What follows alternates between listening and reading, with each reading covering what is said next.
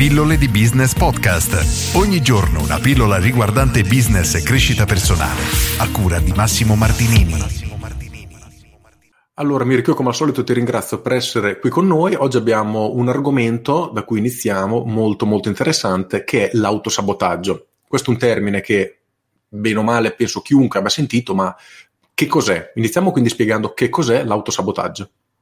Sì, benissimo Massimo.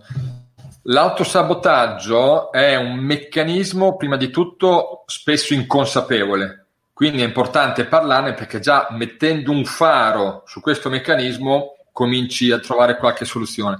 È un meccanismo inconsapevole dove sostanzialmente ci sabotiamo nel raggiungere i nostri obiettivi. Quindi, usando un'espressione popolare molto semplice, è un meccanismo inconsapevole con il quale ci diamo la zappa nei piedi. Poi a me affascina eh, questo meccanismo di cui eh, sono campione eh, nel, nell'autosabotaggio, mi sono sabotato diverse volte. Dicevo, mi affascina perché? Perché qui è utile introdurre un concetto di io presente, io futuro. Hm? Poi se mi ricordo vi metto un link ad una bella TED Talk del 2010, mi sembra 2011, in cui parla proprio di io presente, io futuro. Ma adesso noi stiamo nella cosa semplice.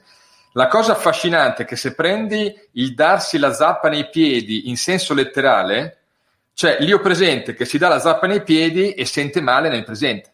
Quindi se uno si dà la zappa nei piedi letteralmente, eh, nel momento stesso in cui si dà la zappa nei piedi ha un moto di dolore, ok? Magari dice anche una parolaccia, chi lo sa. Va bene.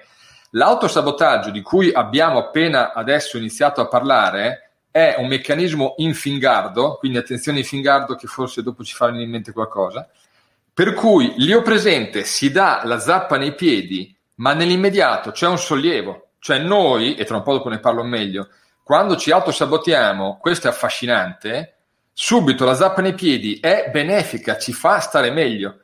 Chi è che invece risente del dolore del darsi la zappa nei piedi dell'autosabotaggio? Ne risente il nostro io futuro dopo mesi, ma spesso dopo anni. Questa è la cosa dal mio punto di vista affascinante da un lato, ma dall'altro molto pericolosa perché? Perché se abbiamo un premio a darci la zappa nei piedi, poi il costo lo paghiamo nel, nel futuro. Quindi alla domanda che cos'è l'autosabotaggio è un meccanismo inconsapevole e perverso per cui ci freniamo nel raggiungere i risultati che potremmo raggiungere. Quindi un po' ne abbiamo parlato in altri incontri con te Massimo, ognuno di noi ha un potenziale.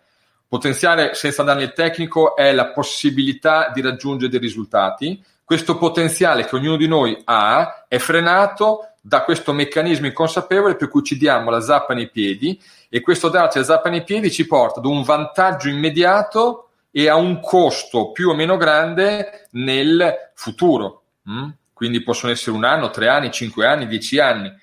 E eh, dico ultima cosa, poi faccio una piccola pausa. Ci sono diverse forme di autosabotaggio. In questa chiacchierata con te ne prendo in esame, mi sembra ne ho scritte quattro. La prima forma di autosabotaggio è negare errori, trovare alibi, dare la colpa agli altri. Dopo vediamo perché sono forme di autosabotaggio e perché le utilizziamo. La seconda forma di autosabotaggio è il perfezionismo. Un'altra forma di autosabotaggio è non darsi degli obiettivi. Un'altra forma di sabotaggio che ho scritto qua è, questa è di nuovo a me affascina, altrimenti mh, mm, non avrei studiato per 12 anni queste cose. Questa qui, attenzione, eh, darsi obiettivi troppo grossi. Quindi queste sono le quattro forme di autosabotaggio di cui parliamo adesso. Poi in un altro video, in un altro incontro, magari parliamo di un'altra forma importante, anzi più tardi parliamo di procrastinazione. Ok? Quindi che cos'è l'autosabotaggio? È darsi a zappa nei piedi, è rallentarci nel percorso che ci porta a realizzare risultati. Ci sono diverse forme, questo è importante comprenderlo, ma qua in questo video voglio dare a tutti una scorciatoia importante perché, adesso qui mi scappa un latinismo, ma dopo traduco, causa cause est causa causati. Cosa significa? La causa della causa è la causa dell'effetto. Quello che vedo in molte persone che meritevolmente diffondono, divulgano online, è che danno dei consigli sugli effetti. Invece noi qui, se avete la pazienza di stare con noi per un po' di tempo, lavoreremo sulla causa, un po' come nella, nella malattia, no? si può lavorare sugli effetti di una malattia o si può lavorare sulle cause.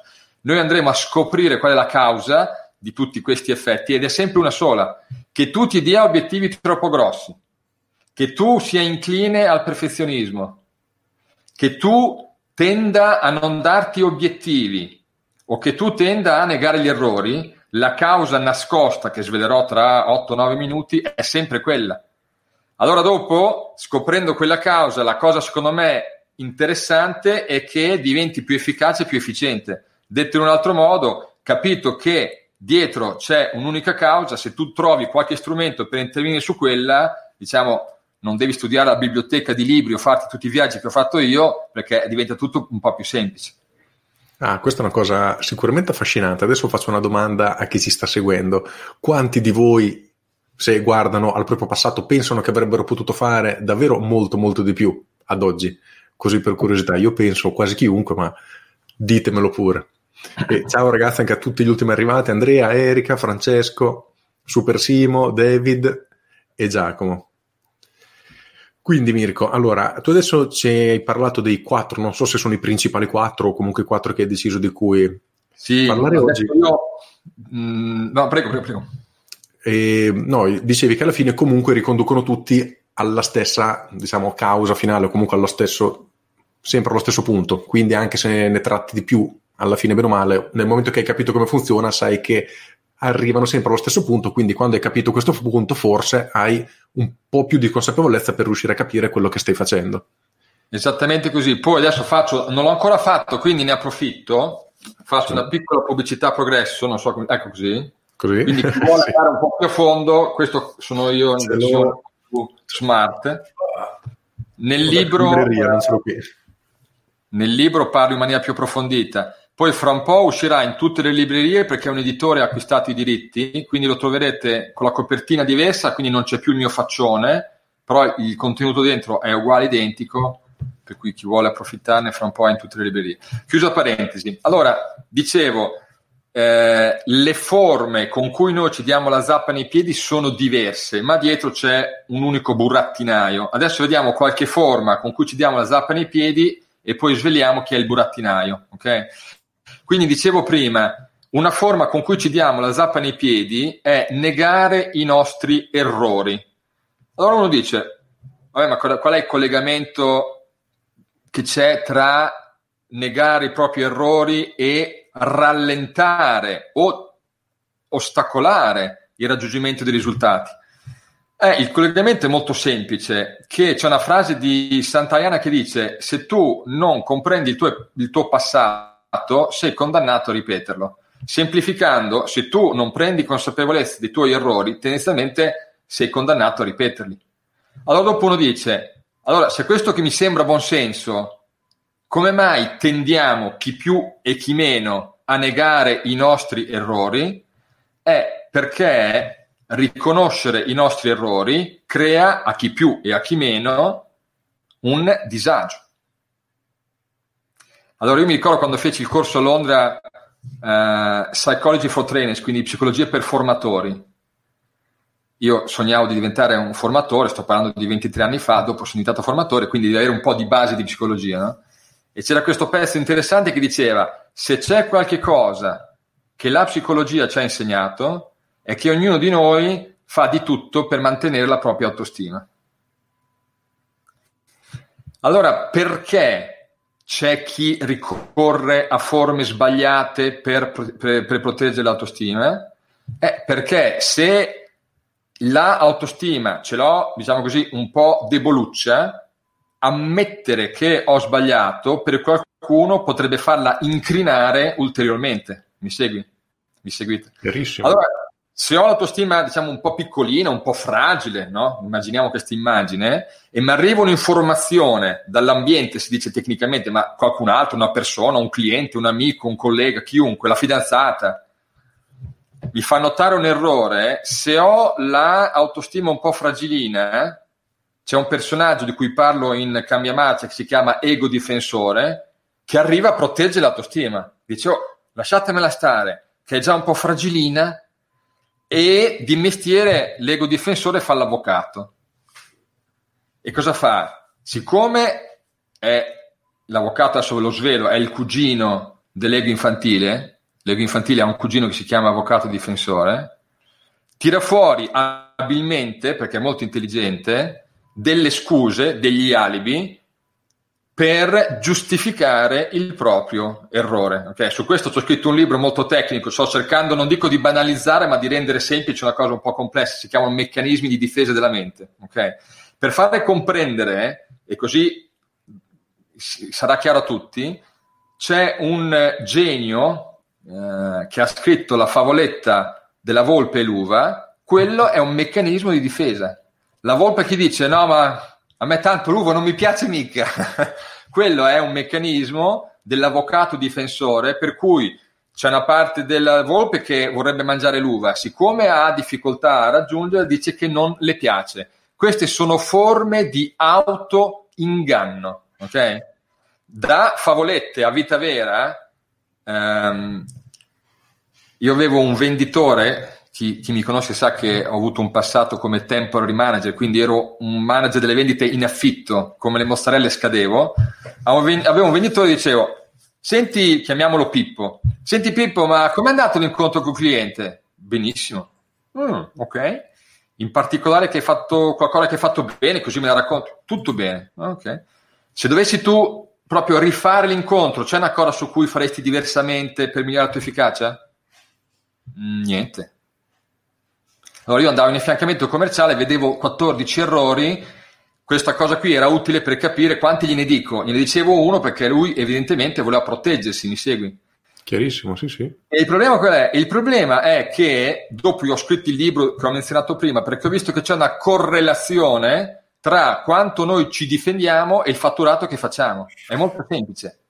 Siccome era un'ipotesi empirica, io avevo eh, diversi venditori, c'era un ragazzo, lui posso usare il suo nome, Francesco, dicevo Francesco guarda qui, questo qui è storto, hai ragione, adesso io lo metto dritto così la prossima volta, lui l'ho preso che faceva, mi sembra, 190-200 mila euro di fatturato, dopo due anni e mezzo era 870 mila. Pippo l'ho preso che era 220 e dopo un anno e mezzo l'ho licenziato.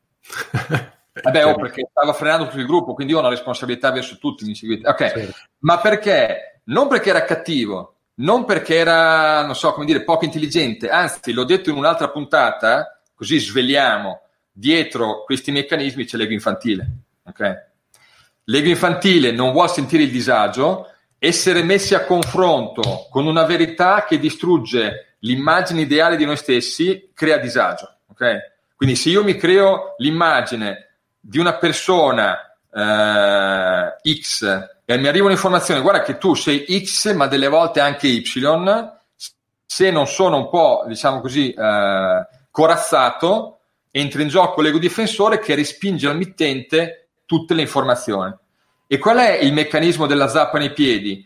È che quando noi diamo la colpa agli altri, tipo sempre Pippo, usiamo Pippo, Pippo però ha notato che non è finito bene l'incontro, nel senso che non ha firmato il contratto il cliente. Ah certo, non capisce niente, ok, il cliente non capisce niente. La volta dopo, senti Pippo, il contratto non l'hai firmato, il cliente... Eh, ma te Mirko mi fai i prezzi troppo alti, cioè i prezzi li facevo io, ero responsabile commerciale, no? Dico sì, in effetti. Ascolta Pippo, qui non hai mica chiuso il contratto, eh, ma te mi hai dato una zona sfigata? Ok.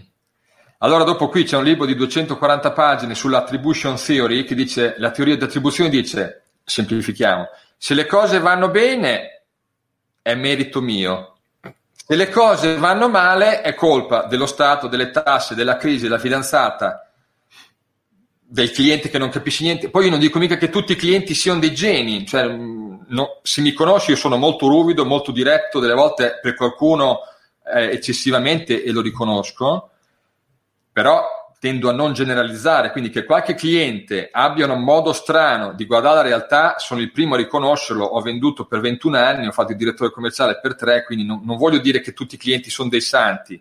I clienti, con una rivelazione che sto per fare, sedetevi perché è una cosa strana, i clienti sono persone. Quindi le, i clienti sono persone e le persone, ognuna ha, ha, i propri schemi mentali, ne abbiamo parlato in un'altra puntata, ognuna in un certo momento dell'una storta, quindi ci può stare. La cosa sospetta è che con Pippo li aveva tutti lui i clienti strani, allora dopo diventa sospetto. Ora qui il mantra che l'ho già detto altre volte è questo, dove c'è esagerazione c'è ego. Quindi il cliente strano lo incontravo io, lo incontrava Francesco, lo incontrava Davide, insomma tutti i miei altri venditori, però Pippo evidentemente aveva la calamita per i clienti strani, capito come? Io i prezzi li facevo uguali a tutti, non uguali, li faccio molto diversi in base al cliente, no? In base al target, ma adesso andiamo nel tecnico, ma con lo stesso principio, quindi non potevo usare quello. Allora adesso chiudo questa parentesi, o meglio questa spiegazione per dire perché è darsi la zappa nei piedi, perché quando noi dico noi perché lo faccio anch'io, lo fai tu, lo facciamo tutti, è quanto diventa l'arma ricorrente. Quindi quando noi diamo la colpa agli altri, abbiamo un vantaggio immediato. Uno, preserviamo l'autostima e quindi quando l'autostima è salva, il nostro sistema fa ah, fiufi, fiufi, proprio c'è benessere, capito? C'è benessere. Sì. Primo elemento. Secondo elemento, se per caso, se per caso Facciamo un esempio. Con una persona a cui voglio molto bene, con cui collaboriamo nel lavoro, mi ha dato un feedback dicendo guarda Mirko, tu inviti spesso le persone a lasciare spazi quando scrivono a te e tu a me hai mandato un WhatsApp che era un muro di testo, no? E quindi gli ho fatto fare fatica. Allora, il problema era che io ho la mail che non funziona e per rapidità ho fatto così. Allo stesso tempo, pensandoci, potevo usare l'iPad e mandare una mail tramite l'iPad, perché io ho l'email che non funziona al computer, ok? Allora io me lo sono segnato la prossima volta, piuttosto sminchio un po' io con l'iPad finché non risolvi il problema, ma il tipo non può venire perché è col coronavirus, sti cacchi, non lo so. Quindi cosa faccio? Manderò la mail con l'iPad. È chiaro che a me costerà un po' di più, mi segui? Però eh, almeno risparmio la fatica a, a questa persona. Ed è questo il secondo motivo. Cioè il primo motivo è che si risparmia l'autostima. Il secondo motivo è che se io ammetto che ho sbagliato, eh, dopo cosa devo fare? Devo cambiare quello che faccio. Nel mio caso banale, dovrò mandare la mail dall'iPad, che io ho li chiamo i ditoni, no? Quindi devo scrivere nell'iPad con i ditoni, che è un po' più complicato che con la tastiera del computer. Quindi a me costerà fatica. Però se penso io ragiono in maniera strana che quel mio amico, quella persona è mio cliente, riceve delle cose da me, farò le cose in maniera diversa. Quindi i due motivi per cui noi respingiamo al mittente i feedback si chiamano, quindi le critiche, le informazioni che non ci piacciono, sono due. Uno, chi ha l'autostima un po' fragile, così la preserva. Chi ormai un po' corazzato, che a me ne detto di, cotte e di crude, l'autostima non è un mio problema, eh? però invece mia, il mio problema è la pigrizia e se accetto il feedback, una parte di me che si chiama ego infantile non può fare quelle cose. Se invece io respingo il mittente, problema risolto. Cioè due piccioni con una fava, perché l'autostima è preservata e se per caso accettassi il feedback, non devo cambiare, ok? Allora dopo uno dice, ok, va bene, ma perché poi è un problema? Eh, perché se tu continui a perpetrare un errore, tu i risultati li raggiungi nel medio-lungo termine eh, con anni eh, in più anziché anni in meno. Ma guarda, qui voglio. Posso interromperti un attimo? Sì, sì, ho finito. Quindi Perfetto. la prima esplorazione è terminata. Dopo voglio facciamo le altre. Raccontarti proprio veramente esattamente quello che tu spieghi che mi è successo nel, nel reale. Approfitto un attimo per rispondere a Francesco che chiede il nome del libro e Coltiva la crescita, quindi per chi cerca il libro di Mirko si chiama Coltiva la crescita. Allora, qui, eh, anzi, ciao Luca, e ecco Luca è un imprenditore da 400.000 euro al mese, è un mio cliente, quindi un signore imprenditore. Ha alcune figure sotto di lui, c'è un punto vendita dove c'è questa persona che è esattamente la persona che tu hai descritto.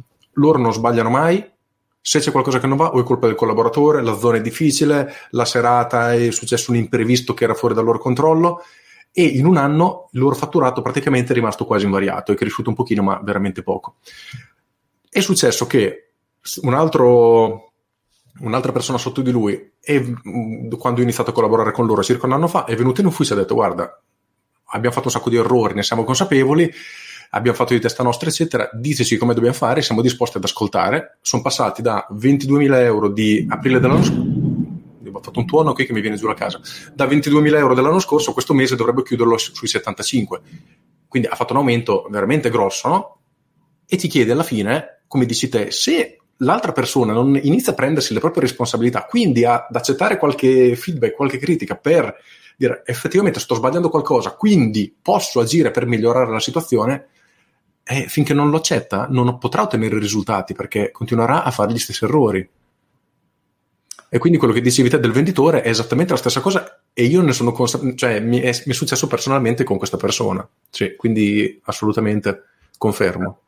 Questo è il motivo per cui eh, dieci anni fa ho registrato un marchio che è ego e vantaggio competitivo. Cioè, dopo aver scritto, io ho avuto l'intuizione che come quel venditore ha avuto dei problemi, nel senso che non riusciva a aumentare i risultati, era bloccato, potesse succedere anche ad altri e volevo capire il perché. Ora, dopo uh, mi sono fermato, ho fatto una ricerca che ha richiesto un anno e mezzo, mi sono letto tutti i libri in letteratura, sono andato in India, sono fatto una serie di cose e ho trovato questo collegamento che tu con il tuo famigerato buonsenso che mi confermi ogni volta, ha intercettato.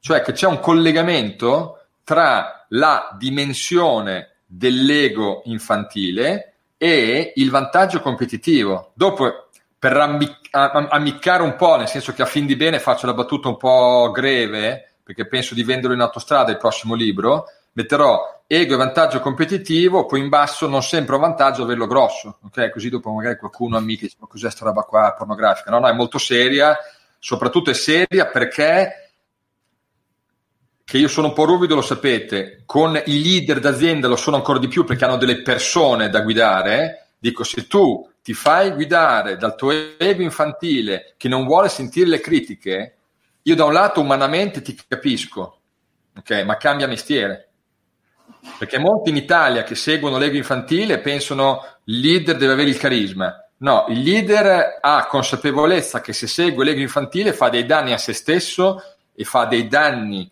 alle persone che guida e tu, senza che non ci siamo messi d'accordo, mi sembra, ma hai fatto la prova provata, cioè quell'imprenditore lì ha delle persone sotto, si dice, ma non sotto, cioè è responsabile, cioè la leadership mi chiede, ma cosa dico la leadership? È una responsabilità sociale la leadership, perché non è chiaro anche questo in Italia. La leadership è, vuol dire guidare, ed è una responsabilità sociale, nel senso che tu guidi te stesso e delle altre persone alla crescita, al benessere e alla prosperità. La prosperità, senza andare troppo nel tecnico, ha diversi KPI, cioè indicatori. Una è la ricchezza economica, ma ci sono altri tipi di ricchezza, adesso mi fermo. Quella economica è funzione, quindi vuol dire funzione di vuol dire dipende da. La ricchezza economica dipende da l'ego infantile, la taglia che ha, e così non diciamocelo grosso, diciamo dalla taglia. Allora, fare queste live con te, che sei esperto di marketing strategico e di business, per me è un'opportunità perché il mio pallino, la mia missione, la mia vocazione è portare questi temi in, una, in un'azienda Italia che è plagiata dall'ego infantile di molte persone che vanno a cercare lo specchietto delle lodole del carisma perché l'ego infantile gli piace il carisma dice io voglio essere carismatico, diventa carismatico con la PNL in, in otto giorni. E quella lì è per l'ego infantile. Quindi se voi vi ritrovate in casa, come è successo a me, io 14 anni fa comprai un libro eh, con la PNL in sette giorni, sti cazzi prematurati, quello lì è ego infantile. Sviluppa il carisma con la PNL, eccetera. Chi è che vuole sviluppare il carisma? L'ego infantile. Ha un leader con la L maiuscola del carisma, non gli frega una mazza fionda. Chiedilo a Marchionne se gli interessava il, il carisma. No, andava in giro, e io adesso non pensiamo a me che sono proprio così il minimal, ma andava in giro con maglioncino blu. A lui dell'immagine non gliene fregava niente. A chi è che frega dell'immagine che compra il Rolex da 14.000 euro per vedere una cosa che, cioè, io non ho l'orologio perché non lo uso, però lo puoi vedere con un Casio da 8 euro. L'ego infantile dà importanza all'immagine, il carisma è immagine. Il leader sano è quello che vuole mettersi al servizio, seva in sanscrito, è mettersi al servizio del benessere collettivo. Poi dici, ah, quindi non deve avere dei soldi? No, secondo me un leader efficace deve avere i milioni di euro, i milioni col GL, non so, mettete tutte le cose che volete, i miliardi. Perché? Perché se fai del bene alla collettività è giusto che tu abbia riconoscimento economico, ma quella è la conseguenza. Esatto, lo volevo dire. Non è che io vedo come fare soldi online, vai a lavorare. Cioè, oggi avevo promesso che diventavo buono, invece non è vero. Vamo là. Cioè, come fare soldi online, vai a lavorare. Ego infantile. Chi è che vuole fare i soldi online? L'ego infantile. Come fare i soldi senza fare fatica? Eh, ego infantile. Pensa della mia ingenuità, e quello è egocentrismo mio, quando ho aperto il blog, io mi immaginavo che eh, il mio capo a Londra, metto Mirko, sviluppando le soft skills, le competenze trasversali, il potenziale fa il salto. Io ho messo in Google Italia, sviluppare, pensavo venisse fuori le soft skills, sviluppare i pettorali, sviluppare gli addominali, cioè sviluppare tutto tranne che le competenze. Perché? Perché chi se ne frega delle competenze? Io voglio fare i soldi facili e rifilo la sola agli altri eghi infantili, per cui è bellissimo che l'ego infantile vende agli eghi infantili come fare i soldi in poco tempo senza fatica e sono tutti poi dopo che si prendono in giro tra di loro. Chiusa parentesi, torniamo a noi perché adesso qui scusatemi, mi parte l'embolo quando vedo certe cose che si vedono non solamente in Italia, perché gli opportunity seekers, il termine è questo, chi cerca le opportunità facili, ci sono in America, ci sono negli Stati Uniti, eccetera, eccetera, ma eh, così come le cavolate i politici li fanno dappertutto, ma in Italia siamo esagerati, cioè in tutto. Infatti l'Harvard eh, University ha scritto un articolo come affrontare il coronavirus, due punti, prendete l'Italia e fate il contrario, chiusa parentesi, capito? Quindi siamo un caso di studio e io quando vado all'estero, quando andavo all'estero come consulente, quando adesso vado all'estero, vivendo all'estero, eccetera, eccetera, delle volte quando mi dicono pizza, mandolino, mafia, mi girano le scatole perché conosco un fior fiore di italiani, fior fiore di italiani che sono eminenti scienziati, ricerca e sviluppo top, imprenditori con gli attributi, per non dire i coglioni grossi così, eccetera, eccetera, ma c'è a livello diffuso la dominazione dell'ego infantile, che è dominato dalle notizie della, delle, del telegiornale che sono eh, volutamente allarmistiche, perché l'ego infantile si ciba della paura. L'ego infantile ha una paura della Madonna e però è attirato dalle cose che fanno paura. Gli horror movies sono per l'ego infantile. Le notizie, 50 miliardi di milioni di morti, che non è vero, ok? Almeno magari in certe zone, e a me dispiace tantissimo, sono costernato, però non si può, come diceva mio nonno, che non era counselor certificato con quattro master, non si poteva, non si può fare di un erbo un fascio, ok? Quindi cosa succede? Che in un paese dominato a livello intrapsichico dall'ego infantile, quello che succede è che il vantaggio competitivo dell'Italia è frenato dalla dominazione dell'ego infantile. Questo è il problema. Dopo adesso noi torniamo nell'alveo della, della, conversazione e parliamo dell'ego infantile individuale di ognuno di noi, ma come ho scritto nel libro, questo paese si salva se ognuno a livello individuale lavora sul suo proprio ego infantile, perché se aspettiamo la salvezza dei politici, aspetta e spera che sti cazzi prematurati si avvicina. Cioè, purtroppo, se aspettiamo che arrivi qualcosa da qualcun altro, è grave. Io mi ricordo ad una conferenza che ho fatto all'Università di Bologna, e questo è preoccupante, agli studenti, una studentessa disse alla mia domanda, cosa potete fare per aumentare il vostro vantaggio competitivo? Perché io ragiono in termini di vantaggio competitivo e anche uno studente che entra nel mondo del lavoro può aumentare il proprio vantaggio competitivo. Risposta, lo Stato dovrebbe aiutarci. Quello è autosabotaggio, così torniamo nell'alveo della discussione chi nel 2020, ma ancora prima del coronavirus, adesso con il coronavirus si sveglia un sacco di gente, o si sveglia o lo svegliano, ma chi nel 2020, ante coronavirus, facciamo 2019, ok, questa conferenza qui l'ho fatta sei anni fa, però lo stesso, si aspetta che l'aiuto arrivi dallo Stato, che lo Stato, i politici hanno fatto esattamente l'ego infantile, cioè vent'anni fa hanno detto indebitiamoci a livello inc- incredibile che tanto rimandiamo al futuro i problemi e adesso ci vediamo noi i problemi, lo Stato cosa vuoi che faccia? Iscrivetevi alle pillole di Massimo e, cap- e cercate di capire come funziona il business, quella è la risposta. Quindi alla domanda, sono neolaureato, come faccio a sviluppare il mio vantaggio competitivo? Non puoi rispondermi, lo Stato mi deve aiutare, ma chi sei? Ma perché? Lo Stato dovrebbe dare i servizi pubblici essenziali, sanità, istruzione, eccetera, non aiutare delle persone con il pelo sotto l'ascella. Aiutare cosa? Uno di 24 anni, ma vai a lavorare.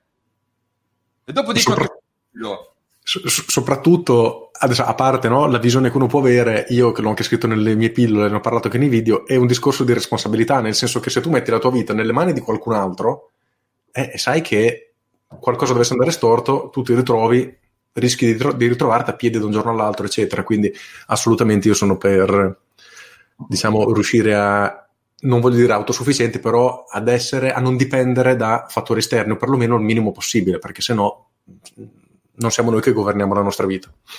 Esatto, questo è un po' il tema. Quindi, prima forma di autosabotaggio è attenzione a quando tutti noi, perché io non guardo in allerta se sento un feedback critico, più che per l'autostima, perché dico, cacchio, dopo devo lavorare, devo, capito? Devo rimboccarmi le maniche. Questo è il punto.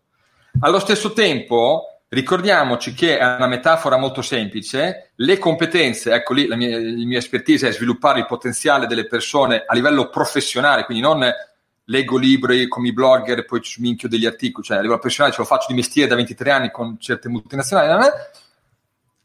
Le competenze sono come i muscoli, si sviluppano eh, allenandole, ok? Quindi quando ti arriva un feedback come usiamo il caso di Francesco, Francesco guarda lì nella gestione delle obiezioni con il cliente avresti potuto usare quella tecnica che ti ho spiegato della gestione delle obiezioni. Cacchio, c'hai ragione. Ero talmente infervorato che secondo me il nostro prodotto è valido che non ho usato la tecnica. Dico, eh, c'hai ragione, capita anche a me, però la prossima volta cosa pensi di fare? Allora, la prossima volta, a costo di buono di ripeterla nel bagno 100 volte, uso la tecnica. Questo è uno che da 200.000 euro è passato a 870 dici raccomandato dallo Stato, lo Stato, no, questo qui era uno che si è fatto il culo e se andava come ha sempre fatto, avrebbe venduto come va sempre venduto, con umiltà, perché Francesco era molto umile, e persistenza e piccoli passi, dopo ne parlo, quindi non è che bisogna diventare super mega maxi eroe, anzi, piccoli passi, un giorno la tecnica che gli ho insegnato per gestire le obiezioni, un giorno la tecnica per fare il push finale, nella, insomma, delle tecniche di vendita, adesso non stiamo a fare la lunga.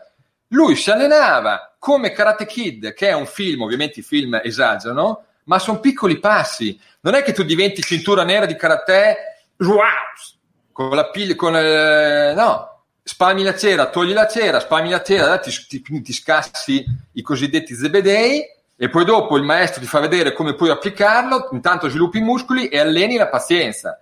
Se vuoi diventare venditore della Madonna in sette giorni con la PNL, in bocca al lupo, io te lo auguro, se, se funziona mandamela anche a me che io mi, mi, cambio tutto e uso anch'io quel metodo. Questo è il punto. Quindi il punto è vantaggio immediato che piace a tutti. Io lo dicevo prima quando abbiamo fatto un po' di chiacchiere, aspettavamo le, le persone io che voglio fare questa cosa qui che adesso con Massimo stiamo facendo, è dal 2010 che la mia anima mi diceva Mirko hai un po' di robina da dare al mondo, portagliela al mondo. Cioè, altrimenti le multinazionali che mi davano fior di soldi no, non sono scemi, capito? Cioè, fanno un processo di selezione dei fornitori molto molto elevato. Okay?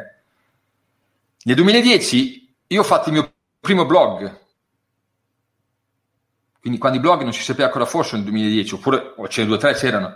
Sapete quante puntate ho fatto? Quattro, quattro articoli. Quattro articoli, questo magari non lo sanno le persone. Quindi quando dico che sono campione di autosabotaggio, non lo faccio per vantarmi. Io mi ricordo che dicevo, ma a me che cosa me ne frega? E scrivi la leadership cos'è veramente, che questo paese strano non sa cos'è. Io sono andato a Londra apposta per impararlo, no? Quindi la, scrivi l'articolo sulla leadership.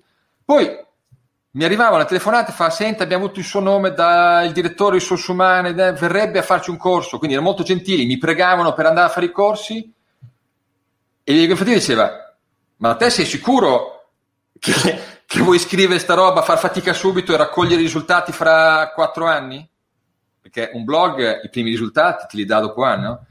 e gli dicevo e infantile hai ragione andiamo mo eh, quindi l'autosabotaggio è molto semplice, dopo vi faccio altri quattro esempi, tre esempi, è che noi risparmiamo fatica subito e poi ci passa davanti la vita, quella vita è quella cosa che ti passa avanti mentre tu ascolti le infantili. Dici, cos'è la vita, Mirko? Il mio maestro in India dice che la vita è relazione. Eh? Io invece la, io sono ancora meno filosofico di lui. Io dico, la vita è quella cosa che passa, vuh, vuh, vuh, mentre te fai due chiacchiere con le infantili. Dici, ego infantile, cosa faccio? Il blog continua a farlo, che è una, che è una seccatura, scrive della roba, o vado a divertirmi, tanto mi pagano un sacco nelle multinazionali. Dopo mi annoio perché la gente non mette in pratica, però intanto chi se ne frega. No, no, fallo un'altra, fallo un'altra volta. Ecco, grazie del consiglio. Quindi ho ascoltato Lega Infantile e adesso a 54 anni, con un po' di competenza, vedo delle persone che leggono i libri e accompagnano, accompagnano gli altri sull'autostima. Quindi dopo master, eh, tutti i, i, passi che un professionista fa, i professionisti fanno psicoterapia, fanno 400 ore di pratica, 1500 ore di studio, invece i professionisti del bloggering, come si chiama, non lo so, fanno gli articoli, ma fanno bene loro. Io stavo a grattarmi la patonza e a fare i corsi ben pagato con poca spesa e tanta resa. Questo è l'autosabotaggio. Quindi l'autosabotaggio è guardarsi indietro e dire seguire un bambino di tre anni forse non è la cosa più adeguata nella vita. Questo è l'autosabotaggio.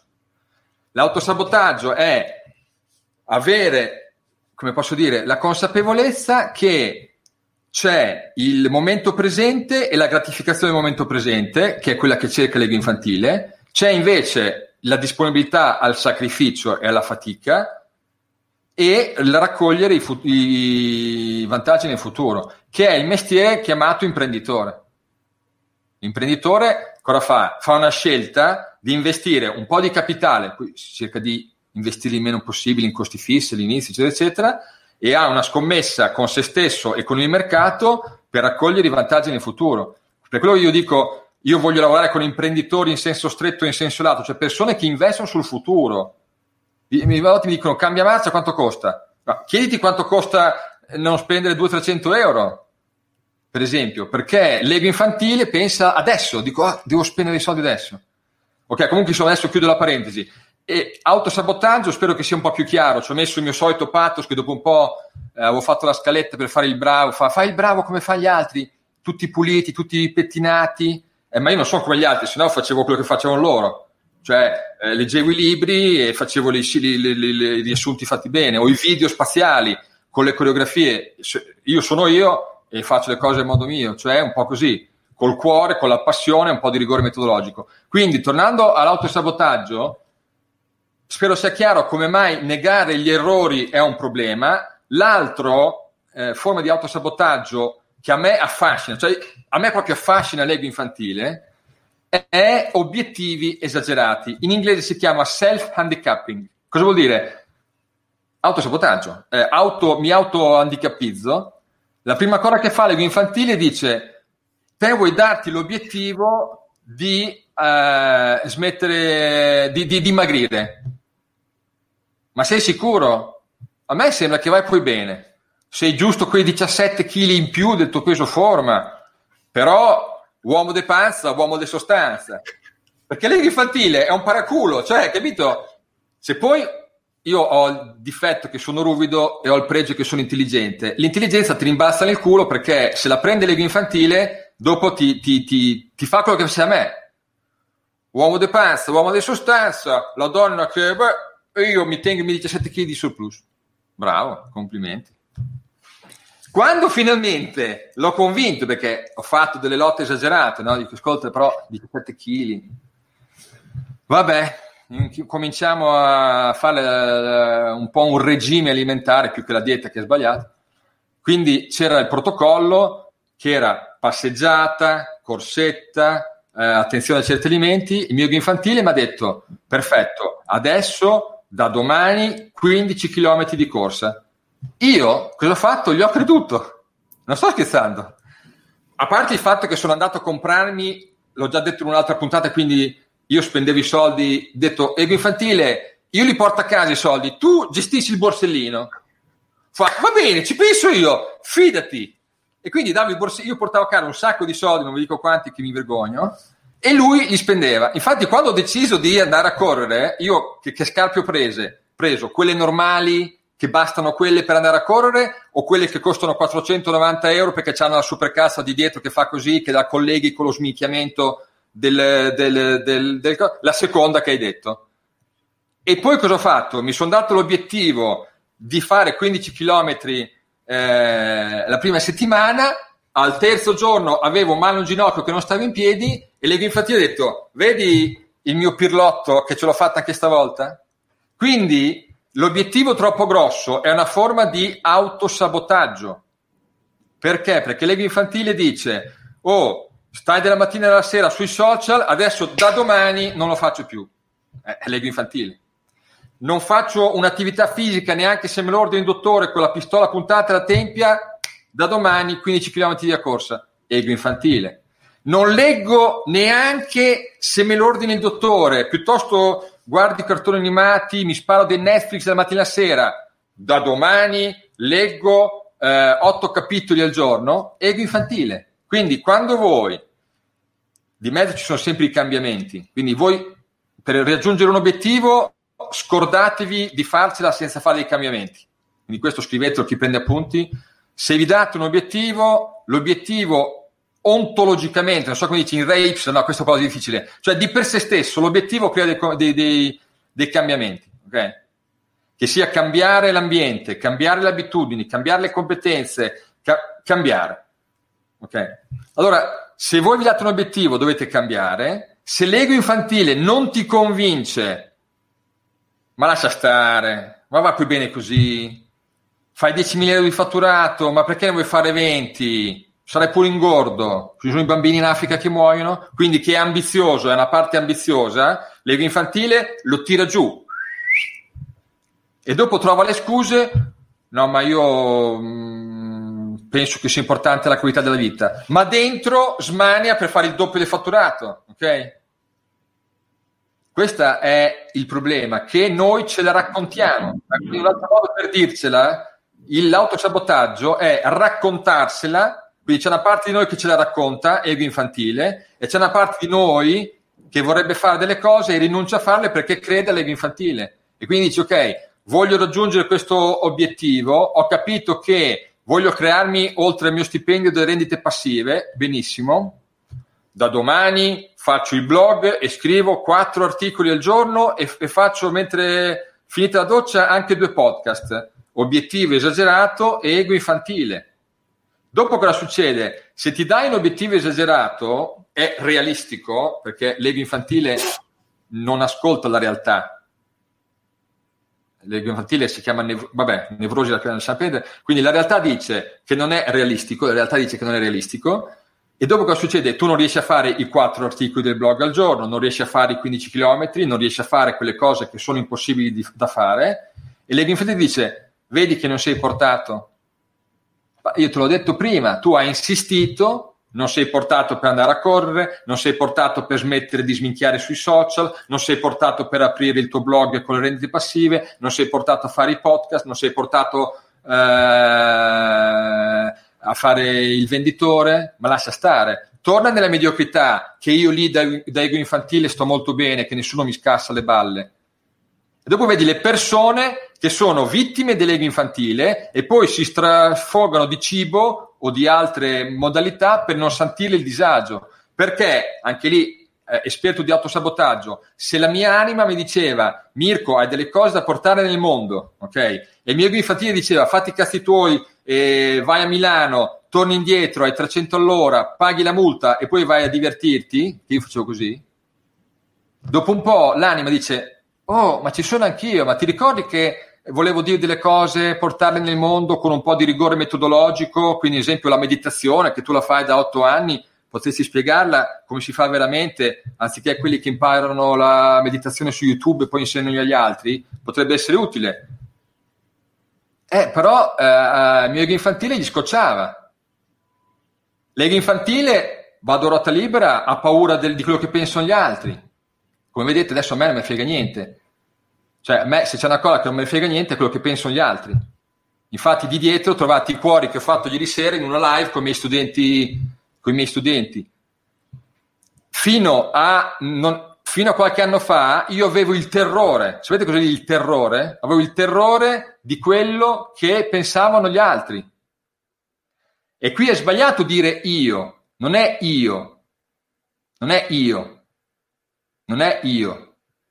Non è io, è c'è una parte di me che vuole fare cose, c'è una parte di me che vuole vedere gente, c'è una parte di me che vuole creare valore e c'è una parte che è terrorizzata di quello che pensano gli altri.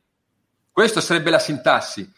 Ma se uno parla così, dice, hai fatto un corso? No, è che è così, non c'è io, non c'è io, non c'è io, c'è c'è una parte di me, almeno io seguo l'approccio della Gestalt, la disintegrazione del sé, quindi c'è una parte di noi che vuole fare delle cose e c'è una parte che è terrorizzata, dice e dopo cosa pensano? E dopo cosa dice? E dopo cosa fai? Sei te. Eh, Due anni ci ho messo per fare video. Eh, e, e, fai dei video che spaccano. Io, cioè, verrei là, ti, ti tirerei una scarpa nel culo. Fai dei video. Io sono molto esigente ho provato a guardare i video di Montemagno, lo Sticuzzolo, Pappo, lo Sbibbo, non ce la faccio. Tu fai dei video che secondo me sono utili, sintetici, chiari, ti darei delle scarpe nel culo. Che poi è, è mio, la mia vita, no? cioè rinviare le cose che sono un po' utili. Forse sì. è per questo che il divino che ci ha fatto incontrare. Ma chiusa parentesi. Quindi è chiaro no cos'è questo sabotaggio o devo fare delle altre perorazioni? No, no, direi che è chiarissimo, anzi, allora fateci sapere se è chiaro in chat e cliccate like che avete fatto solo 40 like, siete col dito corto, come dico sempre.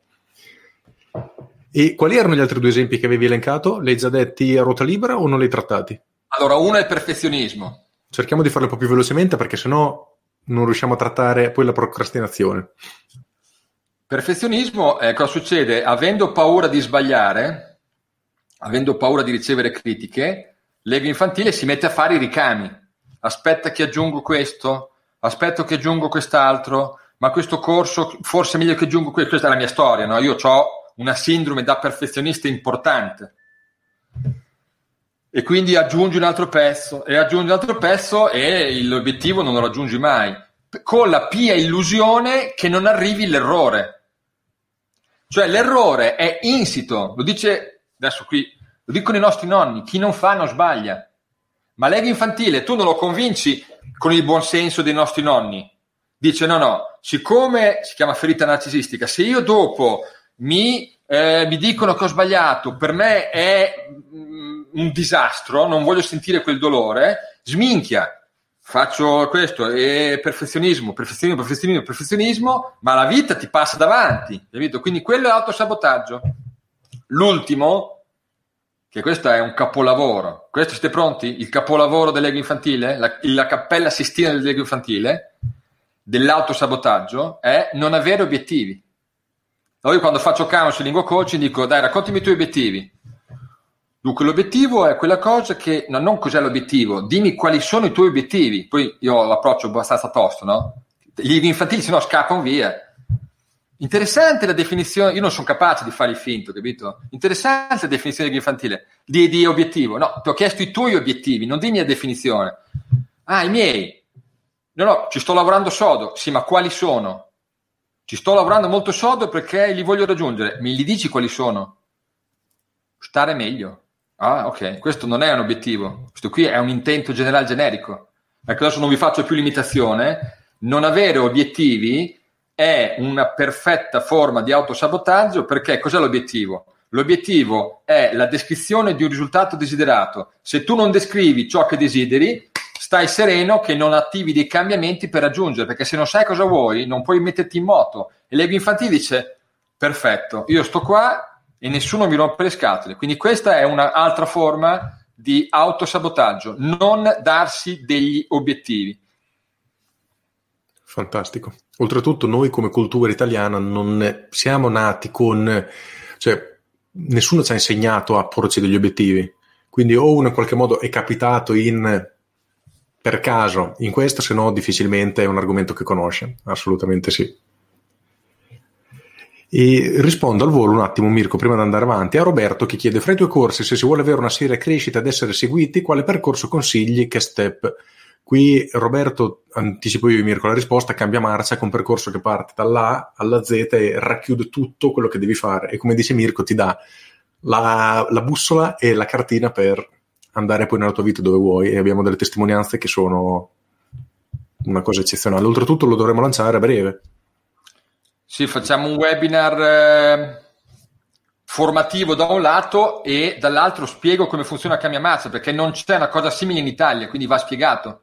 Perché se sì. uno si aspetta il corso, pff, no, è un percorso, dopo chi vuole fa la palestra, chi, insomma, dopo lo spiego nel webinar, così non teniamo qui gente che non è interessata. Ma nel webinar spiegherò proprio per filo e per segno che cos'è, perché è diverso e perché di solito arrivano persone che hanno già fatto cose con altri e non hanno funzionato. Quindi diciamo cambia marcia, diciamo che cos'è? È un qualcosa di serio, professionale, che di solito funziona per chi ha già provato altre cose che non funzionano. Chiusa parentesi, il resto lo spiego nel webinar.